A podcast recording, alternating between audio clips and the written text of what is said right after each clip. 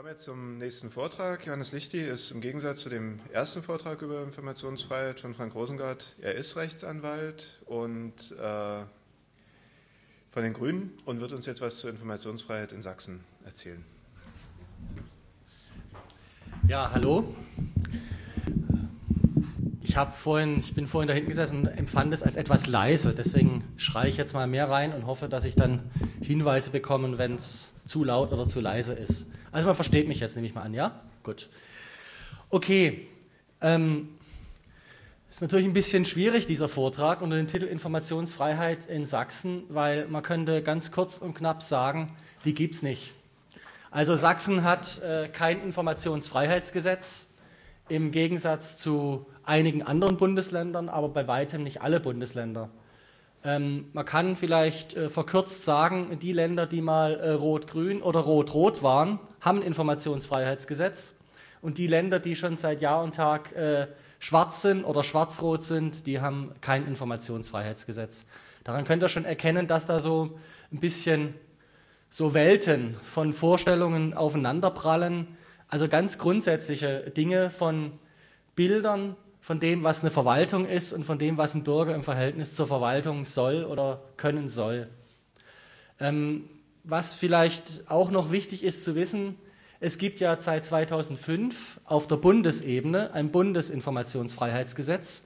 Und da fragt natürlich dann mancher, naja, also bringt es uns auch in Sachsen was?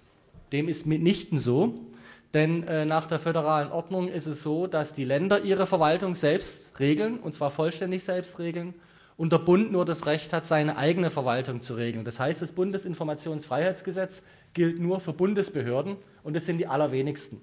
Also beispielsweise die äh, Kommunalverwaltungen, Kreisverwaltungen, die normale Landesverwaltung, Regierungspräsidien, die ganzen Behörden, die es gibt, das ist alles Landesverwaltung. Bundesverwaltung ist im Grunde nur, da fällt mir eigentlich gar nicht viel ein, was ist denn das? Wasser- und Schifffahrtsdirektion, Elbe oder äh, Wehr, Wehrverwaltung, also das ist sehr, sehr marginal, ist das. Und man muss auch sagen, äh, dass das Bundesinformationsfreiheitsgesetz ähm, eigentlich den Standard, der in den Ländergesetzen sich seit Mitte der 90er Jahre entwickelt hat, eigentlich äh, nicht aufgreift, sondern eher dahinter zurückbleibt. Da waren die Widerstände sehr, sehr groß in den Ministerien und äh, die Ausnahmen ähm, sind eigentlich sehr, sehr weit gezogen, sodass eigentlich das Bundesinformationsfreiheitsgesetz eigentlich auch kein richtiges Vorbild sein kann. Ähm, wie sieht es jetzt in Sachsen äh, aus, auch politisch? Ähm, es ist äh, so, dass ähm, ja, die Parteien äh, jenseits der CDU eigentlich nach meiner Kenntnis für ein Informationsfreiheitsgesetz eintreten. Die SPD hatte mal in der letzten Legislaturperiode, bevor sie also hier in die Koalition mit der CDU gegangen ist, 2004, auch einen Vorstoß gemacht im Landtag, der wurde abgelehnt. Äh, die PDS-Fraktion hat im Januar 2005 ein Informationsfreiheitsgesetz äh, in den Landtag eingebracht, das dann auch dort äh, beraten wurde, angehört wurde und dann aber im Oktober 2005 dann von der CDU-SPD-Koalition abgelehnt wurde. Und äh, dieser äh, PDS-Entwurf hat eigentlich den normalen Standard, wie er sich eben seit Mitte der 90er Jahre rausgebildet hat, im Grunde abgebildet und wäre aus meiner Sicht eigentlich eine gute und praktikable Lösung gewesen. Ähm, nicht zu vergessen, es gibt trotzdem einige Elemente der Informationsfreiheit auch in Sachsen, und zwar Umweltinformation.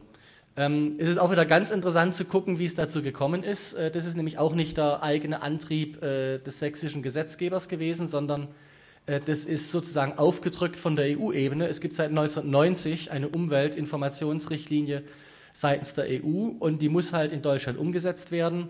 Und die wurde eben im Jahr 92 eben für alle Behörden umgesetzt, auch äh, für Sachsen. Und dort ist es durchaus sehr interessant, äh, dass diese Umweltinformation sehr, sehr weit geht. Also äh, Umweltverfahren äh, sind alle Verfahren, die auch irgendwie nur in die Umwelt eingreifen. Also wenn ich zum Beispiel eine Straße baue, da ist natürlich dann immer Bodenversiegelung dabei. Damit habe ich sofort eine Umweltrelevanz. Das heißt, ich kann auch über Umweltinformationsfreiheitsgesetz jetzt mir Gutachten im Vorhinein, die dort gemacht werden, auch dann ziehen. Äh, leider ist äh, nach meiner Kenntnis äh, das sehr wenig verbreitet, dass das möglich ist. Und äh, das wäre natürlich, wenn man jetzt Informationsfreiheit in Sachsen auch praktisch durchsetzen will von unten, wäre es, glaube ich, sehr, sehr wichtig, dass möglichst viele Leute von diesem Instrument der Umweltinformationsfreiheit Gebrauch machen. äh, einfach damit die Verwaltung sich mal dran gewöhnt. Die haben natürlich nicht so das äh, überbordende Interesse, das bekannt zu machen. Äh, und wir haben als Anwälte auch äh, da mal Verfahren geführt. Ähm, das war also ganz konkret, war ganz interessant. Da hat also ein, ein Bürger, der hat gesagt, ich habe hier eine bestimmte Hautkrankheit und äh, ich weiß aus allgemein zugänglichen Daten, dass dort ein Nitratgehalt über der Trinkwasserverordnung liegt. Und ich möchte jetzt bitte genau von meiner Messstelle, von der aus ich offensichtlich versorgt werde, von der Messstelle möchte ich jetzt die Nitratwerte haben. Das wurde ihm natürlich dann verweigert. Erstmal mit dem Hinweis darauf, dass die Gemeinde ja gar nicht versorgt, sondern dass ein privater Entsorger ist und äh, die ja nicht auf die Daten zugreifen könnten. Das ist auch so eine Geschichte, die dann oft geht, dass die Verwaltung sagt, naja, das sind ja gar nicht wir, das ist ja der Private, an den wir das ausgelagert haben. Ist natürlich Quatsch, weil der private Wasserversorger erfüllt natürlich, das ist jetzt wieder juristisch, natürlich weiterhin eine öffentliche Aufgabe und deswegen ist er natürlich auch verpflichtet. Aber das sind so die kleinen Dinge, die man dann auch leider erst im Rechtsweg, im Gerichtsweg dann durchsetzen muss und wo auch viele Leute abgeschreckt werden. Also letztendlich äh, haben wir dann vor Gericht gewonnen, aber das hat halt dann auch wieder anderthalb bis zwei Jahre gedauert und leider gehen nur sehr, sehr wenige diesen Weg. Also mein Aufruf oder meine Information ist, in dem Umweltinformationsbereich gibt es sehr, sehr viele Möglichkeiten, die man einfach auch praktisch nutzen muss. Das heißt, wenn irgendwo ein Problem entsteht, äh, irgendeine Straße gebaut wird oder irgendwie, ich weiß nicht, man kann ja fragen, was gibt es, wie, wie sind die Luftschadstoffwerte, wie sind die Feinstaubwerte, ähm, ich weiß nicht, wie sind die Wasserwerte, wie sind die Werte jetzt äh, im Boden, äh, wo ich meine Nahrung herbekomme, äh, wie ist der Wert jetzt im Kleingarten oder so. Also alle Werte, die bei Behörden vorhanden sind, kann ich im Grunde abfragen. Gut. Ähm, vielleicht nochmal äh, ganz kurz äh, dazu, was mir eigentlich jetzt wichtig erscheint, was ich am Anfang angedeutet habe. Ähm, ich habe gesagt, da treffen im Grunde so Welten aufeinander. Warum sind die, äh, die Schwarzen so dagegen? Ich stelle mal die These auf, im Grunde haben die ein, immer noch ein obrigkeitliches Verständnis von Verwaltung und von Demokratie. Also äh, das ist äh, geradezu grotesk. Ich, äh, weil zu diesem Gesetzentwurf der PDS-Fraktion werden also üblicherweise im Landtag dann auch die kommunalen Spitzenverbände, also hier der Landkreistag und der Sächsische Städte- und Gemeindetag angehört. Und äh, der sächsische Landkreistag, der hat also irgendwie eine Stellungnahme abgegeben, die ist also wirklich äh, gigantisch und die zeigt sozusagen dieses, dieses Selbstbild, was die Verwaltung dort hat. Also die haben dann äh, sich gegen dieses Informationsfreiheitsgesetz ausgesprochen mit der Begründung, dass die Informationsfreiheitsgesetz, also die Informationsvermittlung an die Bürgerinnen und Bürger, die Verwaltung von ihren eigentlichen Aufgaben abhalten würden und noch doller, die Mitarbeiter der Verwaltung würden damit der Öffentlichkeit schutzlos ausgeliefert werden und, Zitat, eine Kontrolle der Verwaltung durch die Bürger sei abzulehnen. Also, das ist irgendwie, ich weiß nicht, also irgendwie die Verwaltung genügt sich selbst und äh, der Bürger ist dann nur ein störendes Element.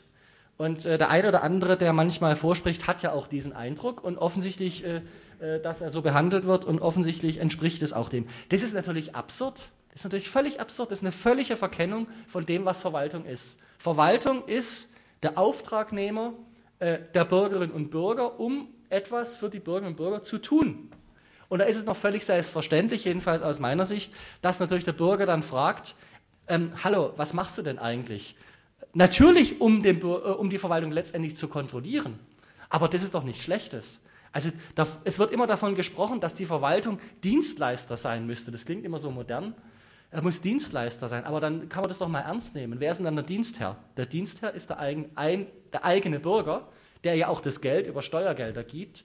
Und da ist es doch eigentlich eine pure Selbstverständlichkeit, dass der Bürger dann für sein Geld, nämlich für sein Steuergeld, da auch die Information dann wieder herbekommt. Aber leider ist dieses Verständnis eben nicht, ähm, nicht ausgeprägt.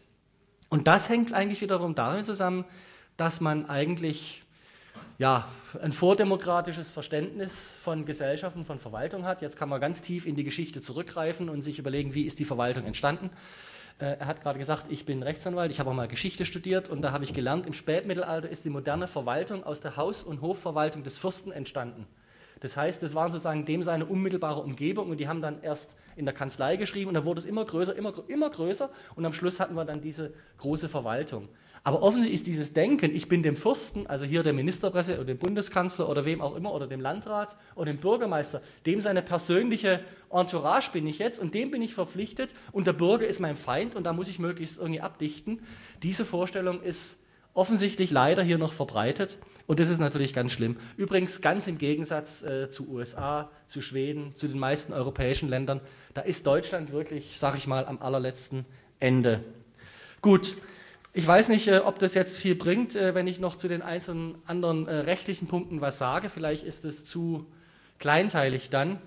Das Wesen eines Informationsfreiheitsgesetzes ist eben, dass ich Information von der Verwaltung abfordern kann, ohne dass ich ein besonderes Interesse geltend machen muss. Also ich muss kein Verwaltungsverfahren sein, ich muss nicht irgendwie berechtigt sein, einen Anspruch darauf haben, sondern ich kann unabhängig davon einfach nur aus Lust und Laune, ich würde das gerne wissen und das reicht aus. Das ist im Grunde eine Abweichung auch von unserem Rechtssystem. Da habe ich nämlich Ansprüche gegen Staat immer nur dann, wenn ich in meinen eigenen Rechten verletzt bin, wie der Jurist sagt. Ähm, und das ist hier eben genau davon abgesehen. Ähm, dann wird immer gegen Informationsfreiheitsgesetze auch eingewendet, naja, also da gibt es ja dann auch Betriebsgeheimnisse und es gibt ja auch Datenschutz. Und soll das jetzt so sein, dass jetzt der Bürger zum Beispiel in die Steuerakte von seinem Nachbarn reingucken kann? Oder ganz schlimm, deswegen ist die Industrie und, und die Wirtschaft auch immer dagegen, ja, dann kann ja mein Konkurrent kommen und mir meine Betriebsgeheimnisse irgendwie, äh, sage ich mal, ja, zur Kenntnis nehmen oder so. Das ist ja ein wirtschaftlicher Schaden, das ist ja unausdenkbar. Ähm, das sind alles aus meiner Sicht äh, vorgeschobene Gefechte, äh, die nicht durchgreifen, weil dort gibt es dann auch äh, die Möglichkeiten und Verfahren, um das richtig zu machen. Also in der Umweltbewegung konnte man eben lange Jahre beobachten, dass eben gesagt wurde, das ist ein Betriebsgeheimnis, aber im Grundsatz wollte er nur seine Emissionsüberschreitungen aus seinem Schornstein heraus eigentlich verschleiern. Äh, das ist mittlerweile zum Glück äh, klargestellt, dass also Überschreitungen keine Betriebsgeheimnisse sind. Aber da hat es auch ja, jahrelangen Kampf bedeutet, um das endlich äh, durchzusetzen. Nein, es gibt dazu Verfahren. Diese Verfahren wären die, dass natürlich ähm, dann, wenn einer sagt, es ist ein Betriebsgeheimnis, dass er, also beispielsweise, ein Unternehmen hat im Zuge eines Genehmigungsverfahrens irgendwelche Daten zugeliefert, ich als Bürger kriege das raus, möchte natürlich diese Daten haben dann äh, hat der Unternehmer das schon damals gekennzeichnet als Betriebsgeheimnis. Das kann man also im Gesetz so regeln, ist auch durchaus übliches Verfahren. Und dann weiß die Verwaltung, aha, Betriebsgeheimnis. Und da kann man also ganz einfach und schlank regeln. Also dann, wenn es, wenn es als Betriebsgeheimnis gekennzeichnet ist, muss ich das Unternehmen vorher informieren. Erstens, dass es dieses Anliegen gibt. Und zweitens, äh, dass ich auch in einer Abwägung, ne, Abwägung Informationsfreiheit des Bürgers, hohes demokratisches Recht, Abwehrung zum Betriebsgeheimnis, das ist die Frage immer, was ist es dann? Äh, wenn dann die Verwaltung der Meinung ist, ja, ich sollte das herausgeben, dann hat äh, das Unternehmen immer noch die Gelegenheit, dagegen zu klagen und dann kann das ein Gericht feststellen. Also ist vielleicht arg juristisch und kleinteilig, aber man kann diese ganzen Probleme, die dann immer äh, angeführt werden, eigentlich leicht lösen. Gut, ich glaube, das ist eigentlich allgemein geplant, brauche ich nicht mehr sagen. Äh, Informationsfreiheit ist natürlich äh, ein ganz wichtiges Mittel zur Kontrolle der Verwaltung durch die Bürger und Bürger, insbesondere zur Korruptionsvorbeugung. Das ist eigentlich ein Hauptargument. Ähm, wir haben ja durchaus den Eindruck, äh, dass da einiges, äh, sage ich mal, schiefläuft und da Korruption doch in Größenordnung vorhanden ist. Und wenn man diesen Index, diesen Korruptionsindex von Transparency International glaubt, da ist ja Deutschland auch immer an ziemlich schlechter Position. Also hier ist die Korruption relativ hoch, ja, obwohl wir immer das Bild haben, ja, bei uns ist eigentlich nicht so korrupt wie in Italien oder sonst in irgendwelchen Bananenrepubliken. Scheint ja nicht so zu sein. Das letzte Beispiel A72-Skandal, ähm, also, also im Raum Chemnitz, dort, ich weiß nicht, vier Milliarden haben die, glaube ich, sich in die, also gigantische Betrüg, Betrügereien sind dort gelaufen äh, in Zusammenarbeit mit Straßenbauverwaltung, mit, mit Strabag mit äh, Stadtverwaltung Chemnitz. Also das war ein ganz, ganz großes Netz, wo die dann mit schwarzen Kassen die Leute alle reihum geschmiert haben in Sachsen. Ja, das ist okay. Ähm, Korruptionsvorbeugung. Wenn ein Verwaltungsmensch gewärtigen muss, dass irgendwann da irgendwann mal einer reingucken könnte, dann wird er sich sozusagen in seiner Aktenführung mehr, ja, also sorgfältiger sein und er wird gucken, dass er dort irgendwie nicht angreifbar ist. Man wird natürlich damit Korruption als solche wahrscheinlich nicht äh, ausmerzen können, aber es ist ein Mittel neben anderen, da gibt es noch viele andere korruptionsvorbeugende Mittel, die doch eigentlich wichtig sind. So, jetzt würde ich mal an der Stelle mal einen Schluss machen und ich würde mich freuen, wenn wir noch was eine oder andere diskutieren könnten.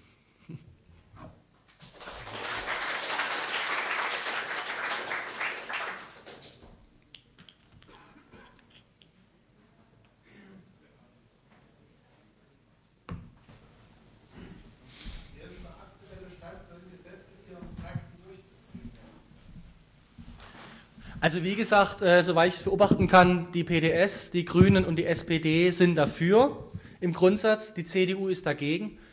Oh, bei der FDP erinnere ich mich jetzt, glaube ich, nicht mehr so richtig, ähm, ob die dafür oder dagegen sind. Aber äh, die CDU ist der Meinung, ähm, das ist unnötige Bürokratie. Also ich sage mal, solange die CDU hier in der Regierung ist, wird in Sachsen sich nichts bewegen. Das sehe ich also null, weil das ist ideologisch festgeklopft. Die halten das für bürokratischen Blödsinn, Wahnsinn und unnötig und so weiter. Also denen fehlt im Grunde das Verständnis dafür, äh, dass der Bürger ein Subjekt ist.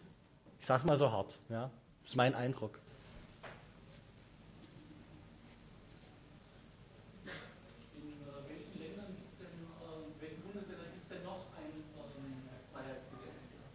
Schleswig-Holstein, Brandenburg, da steht sogar in der Verfassung, sehr gut.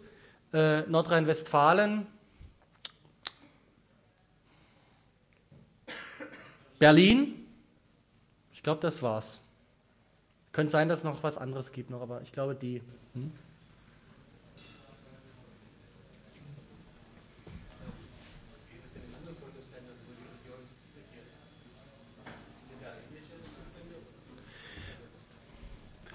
Ja, das hatte ich gesagt. Also die Länder, in denen die Union regiert, gibt es nicht. Mir fällt gerade ein, ähm, es ist sehr interessant, dass äh, Herr Rüttgers, als er noch in Nordrhein-Westfalen CDU-Fraktionsvorsitzender war, hat sich die CDU damals, also Oppositionsführer, nicht in der Regierung war, jetzt ist er Ministerpräsident, hat er sich tatsächlich für ein Informationsfreiheitsgesetz eingesetzt. Aber mir, ja gut, er musste es nicht ändern, weil Rot-Grün hat in NRW schon ein Informationsfreiheitsgesetz eingeführt. Aber das ist sozusagen nach meiner Kenntnis der einzige hochrangige CDU-Politiker, der sich dafür mal eingesetzt hat.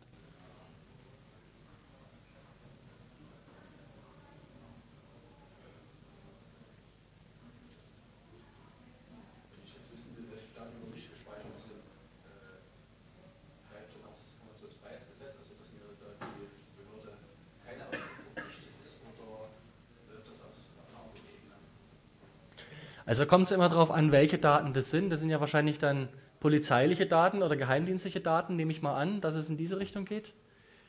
Da gibt es eigentlich dann äh, Spezialauskunftsvorschriften im Polizeirecht und im Geheimdienstrecht, also Verfassungsschutzgesetz. Ähm, die sind,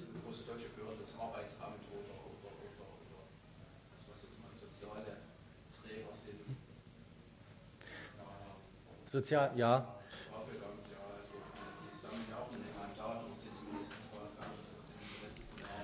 Es gibt auch den Sozialdatenschutz. Äh, dort habe ich Auskunft. Bitte? So ist es. Es gibt nach Datenschutzrecht Auskunftsansprüche, aber ein Auskunftsanspruch ist ja was anderes als ein Informationsfreiheitsgesetz. Ja. Nee, der Unterschied ist der, ich kann dort Auskunft erlangen und wenn ich in einem sozialrechtlichen Verfahren drin bin, habe ich auch das Recht, Akteneinsicht zu nehmen. Aber Informationsfreiheit ist ja immer auf Einsicht in die Originalakten und nicht nur auf Auskunft gerichtet. Und das ist da der Unterschied. Also die Frage an, wie wird die Information gewährt? Und das Wesentliche an der Informationsfreiheit ist eben, dass ich dort unmittelbar selbst in die Akten reingucke, ich selbst. Also sozusagen äh, weiß oder, oder mir sicher bin, die tun da jetzt nicht mir Teile weglassen und ein bisschen schön und so. Ne? Genau, ja. Hm.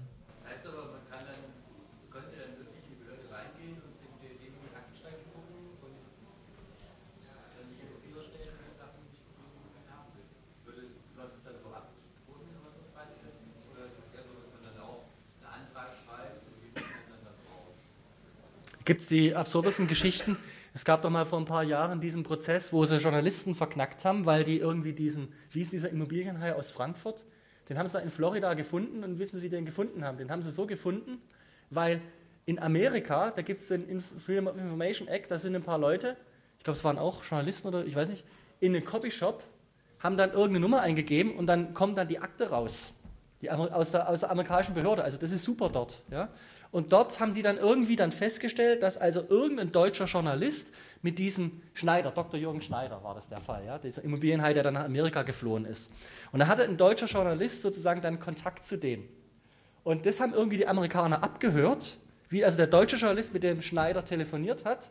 Und das war dann wiederum in der, also vom Informationsfreiheitsakt in Amerika umfasst. Und auf die Art und Weise haben die dann den Journalisten gekriegt und der wurde dann, glaube ich, dann irgendwie verknackt und war dann vom Bundesverfassungsgericht so irgendwie. Also da, so weit geht es in Amerika. In Deutschland äh, ist es so, dass du den Antrag stellst und dann bei dem Antrag nach den Ländergesetzen gibst du dann auch an, die du es haben willst. Also kannst du auch sagen, Information oder Akteneinsicht oder, oder sonstige Geschichten oder auch elektronisch oder so.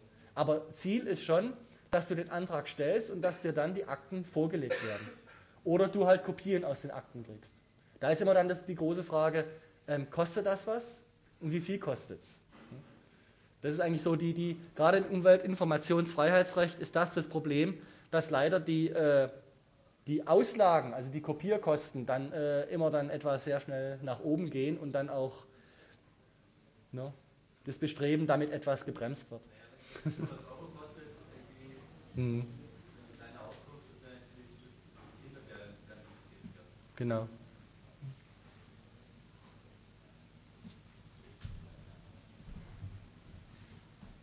Man kann doch auch, ist auch so Sachen, dass man da, da Sachen geschwärzt werden, weil die irgendwie halt nicht gezeigt werden dürfen. Und wenn man es jetzt sich auf größere Bereiche des Dokuments bezieht, könnte man nicht dann die Seiten weglassen? Also man kommt jetzt, was ich, 100 Seiten, davon 50 geschwärzt sein, bekommt man dann 50 schwarze Seiten geschickt oder werden die dann einfach weggelassen?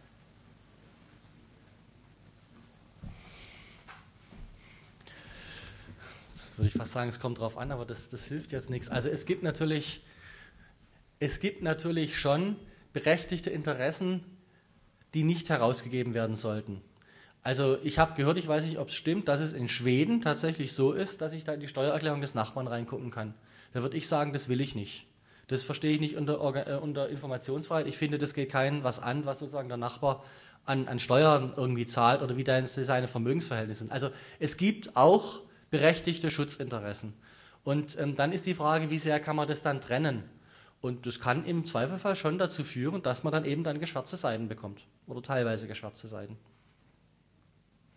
Aber das ist dann eben immer diese, diese Frage, ähm, ist es jetzt noch, also diese Abwägungsfrage letztendlich, ist es rauszugeben oder nicht? Und letztendlich muss es dann halt Rechtsstreite geben. Aber das ist ja normal im Verwaltungsrecht, dass sowas dann bei Gericht ausgeschossen wird.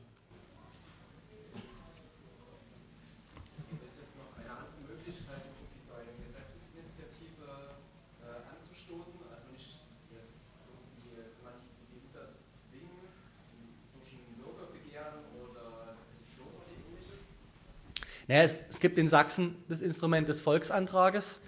Ähm, da kann man natürlich als Volk eine Volksinitiative machen, einen Gesetzentwurf einbringen.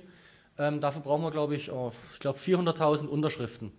Äh, also es ist ähm, relativ auf, oder also nee, ich, äh, ich müsste jetzt nachgucken. Also es ist, äh, ich will mich nicht festlegen, aber es ist eine sehr, sehr, sehr hohe Zahl von Unterschriften, die du dafür brauchst. Aber im Grundsatz ist es möglich. Aber mir ist es nicht bekannt, dass das äh, mal funktioniert hätte, wo. Also zu diesem Thema. Bei mehr Demokratie, da hat es ja in Bayern funktioniert, in Hamburg glaube ich auch. Oder hier dieses Schulbegehren hat ja fast geklappt auch. Also, oder dieses Sparkassenbegehren vor ein paar Jahren in Sachsen. Also da gibt es auch schon Erfahrungen, aber das ist sehr, sehr schwer, äh, da die nötige Unterschriftenanzahl zu bekommen.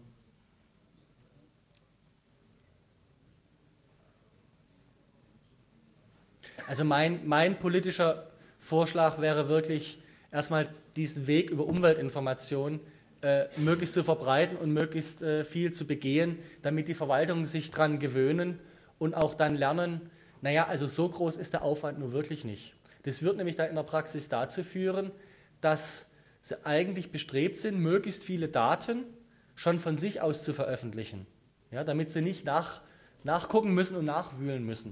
Und dann hätte man ja den Informationsfreiheitsaspekt auch schon, äh, hätte man dem auch schon gedient. Und wenn die Umweltverwaltung sagt, also wir brechen damit nicht zusammen, wir haben das irgendwie mit diesen und jenen Maßnahmen geregelt gekriegt, ich glaube, dann wird der Widerstand in der allgemeinen Verwaltung vielleicht auch geringer.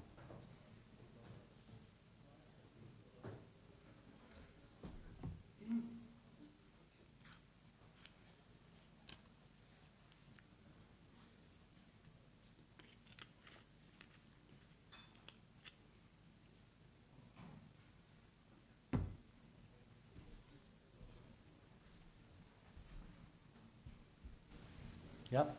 Was für andere Möglichkeiten gibt es eigentlich noch, die Politiker zu beeinflussen, zum Beispiel von der CDU? Provokierende Fotos. Geld. Ich weiß nicht, wie man, also ich finde diese Argumentation, wie ich sie versucht habe vorhin, finde ich eigentlich charmant. Also wenn man immer vom Dienstleister Verwaltung und wir müssen entbürokratisieren sprechen, dann mal wirklich ernst nehmen, was heißt denn das? Wer ist der Dienstherr? Das ist nicht Herr Milbrat. Dienstherr sind die Bürger. Oder wenn man sagt, für wen die Verwaltung soll bürgernäher sein, was heißt denn das? Also das sind ja zu oft nur Sprechblasen, an denen man die Leute aber vielleicht auch dann festnageln kann ein bisschen. Ich weiß nicht, aber ich habe ehrlich gesagt dort wenig Hoffnung, muss ich ganz klar sagen. Ich kenne die Leute ja, die haben, das passt nicht ins Weltbild irgendwie. Hm.